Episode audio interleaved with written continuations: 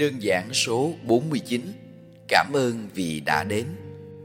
Thời điểm tôi đang viết điều này Thì tôi đang gặp rất nhiều rắc rối xảy ra cùng một lúc. Dự án mới bị ảnh hưởng bởi dịch bệnh.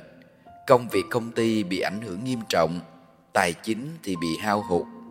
Những người xung quanh mình và rất nhiều thứ khác.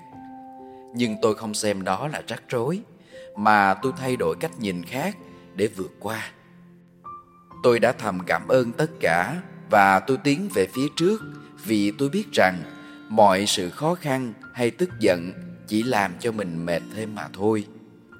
Tôi đặt mình vào vị trí của tất cả những người xung quanh và tự hỏi nếu đổi lại là mình có hành xử như vậy không? Thế là tôi vui vẻ cho qua và tự thân khắc phục những điều đó một cách thầm lặng. Tôi cảm ơn vì những khó khăn đã đến với tôi biết rằng khó khăn là cách mà chúng ta vượt qua giới hạn của bản thân, mà đôi khi bản thân mình không thể tự đặt ra các giới hạn đó được, mà cần phải có sự tác động của môi trường xung quanh.